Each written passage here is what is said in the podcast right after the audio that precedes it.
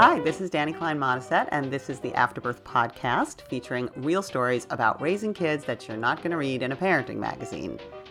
Here's a story by writer producer Marta Ravin called Baby Powder. It was performed at the Triad Theater in New York City in 2008. Please give a warm welcome for the lovely and talented Marta Ravin. I'm standing in my kitchen at 2 in the morning trying to make a bottle to soothe my wailing three month old. In my sleep deprived haze, I spill a large capful of formula onto the shiny granite countertop. As I begin to wipe up the mess, I am immediately struck by the fact that the last time I was looking at a mound of white powder on a shiny surface, it was definitely cocaine. Now, it wasn't like I had a drug problem per se. I was pretty much just a recreational user. I enjoyed drinking and smoking pot as much as the next gal, only a little bit more. and cocaine was strictly for parties, to enhance my Tae Bo workout, motivate me to clean my apartment or occasionally to do off a stripper's ass during a threesome. I mean, she was there, I was there, whatever. Uh, anyway, after I got married, I slowed down the drug use quite a bit, except for the rare bender over Yom Kippur. But you know, how else was I supposed to get through 24 hours without eating and drinking? Um,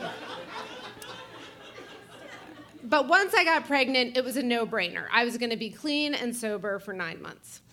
Now, it wasn't a physical struggle for me to give up those vices when I was pregnant, but it was definitely a mental one.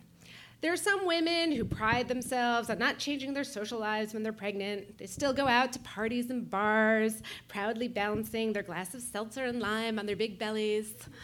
I was not one of them.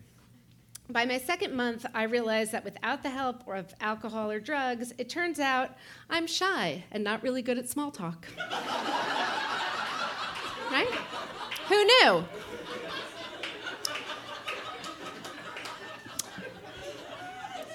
Uh, but I didn't mind. Ever since I had gotten married, I didn't enjoy going out that much anyway. I mean, after all, what was the point of going to a bar if you couldn't make out with strangers? now, although I didn't drink or do drugs during my pregnancy, I still felt the need to rebel in some way.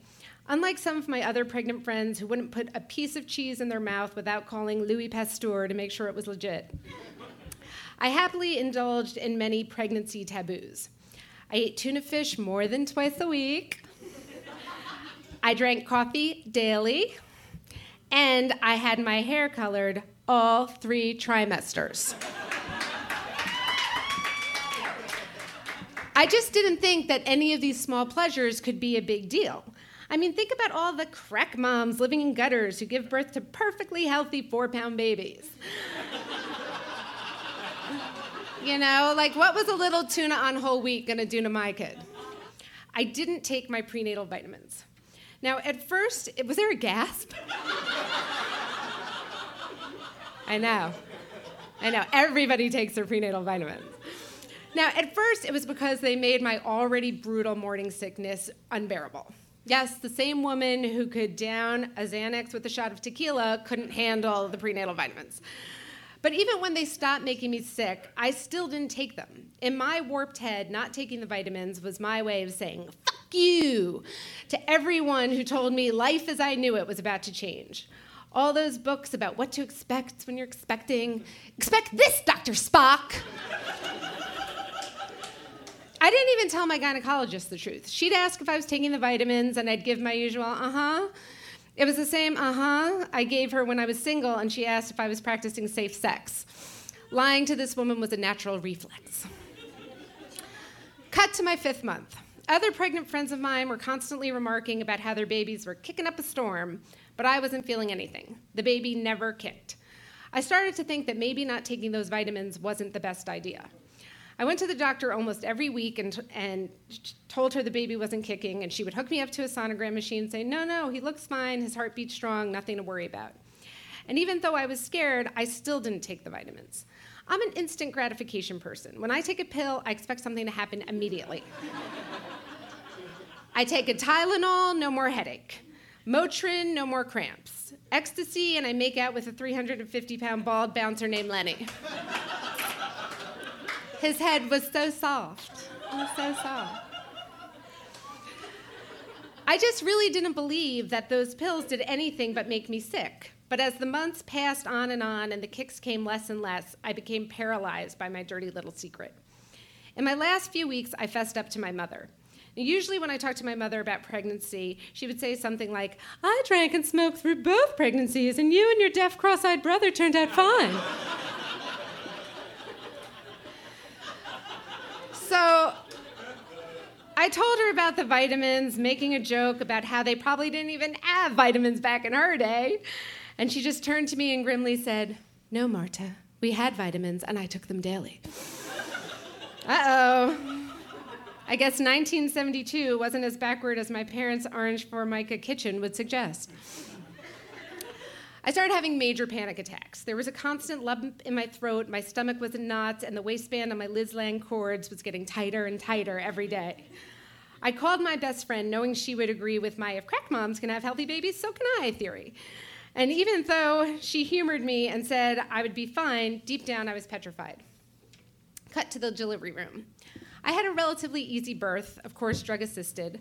I'd been looking forward to that epidural like a cold glass of Chardonnay on a summer's day. My mom arrived right before the big event, assuming she would be part of the birthing process. She carefully removed her jewelry and scrubbed in, approaching the bed with her clean hands raised, as she'd seen Dr. Addison Montgomery Shepherd do so many times on Grey's Anatomy. Marta, I'm here. She was only slightly insulted when my doctor asked her to take a seat. Of course, she stayed involved on her cell phone, giving play by play to my dad, who was on the way. Marta's pushing very hard. Abe's holding her legs. I can sort of see the head. How's Marta? She seems fine. Her hair looks nice. I think she had a pedicure. Jonah Laser Line One was born at 7:33 a.m. on March 6, 2007. He was seven pounds, six ounces, and perfect in every way, except, except for his foot. It was bent up and backwards towards his leg. Now, the doctors and nurses assured us it was probably nothing, but to make sure, they would send an orthopedist to check it out. I feel like you guys all think like I gave him polio, and that's not what happened. It's like, I just, I don't know if I'm ruining the ending, but I just feel like I just changed the mood, and it's freaking me out. All right, so spoiler. Uh, so the next day, after a sleepless night, two orthopedic assistants showed up to look at Jonah's foot.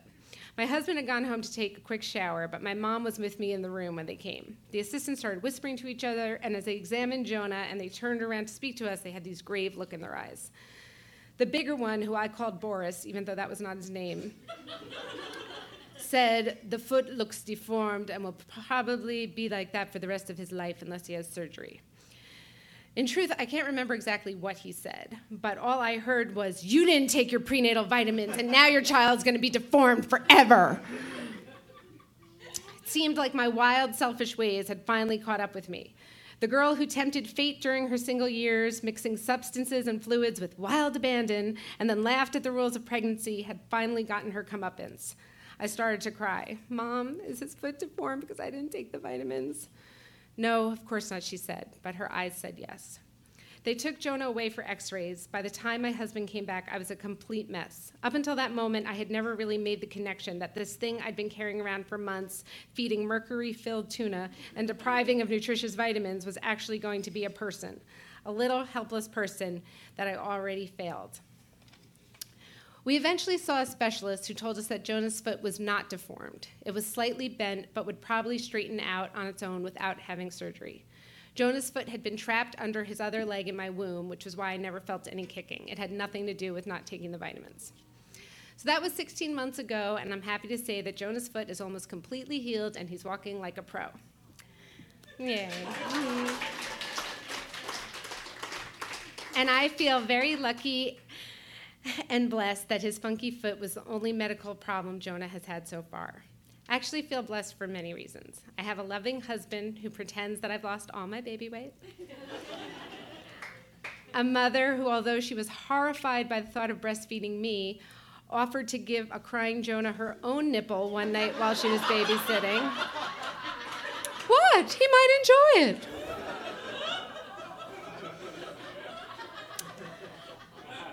And a father who, although his idea of toys for me was a yellow legal pad and some post its, never forgets to buy Jonah a present before he sees him. I am blessed with love and family, and my life feels more important now than it ever was when I was single. These are the best reasons I have found for making sure the only white powder you'll find on my kitchen counter will be formula. Or maybe a little heroin, but only for playdates. Thank you. Thank you, Dani. For more information about Afterbirth, please visit www.afterbirthstories.com. Our new show, Not What I Signed Up For, will be at the Triad Theater in New York City on August 25th. For information and reservations, please visit www.triadnyc.com. Afterbirth will be back at M Bar and the corner of Fountain and Vine in Hollywood on September 24th. Please call 323 856 0036 for information and reservations. I hope you'll come. It's going to be a great show.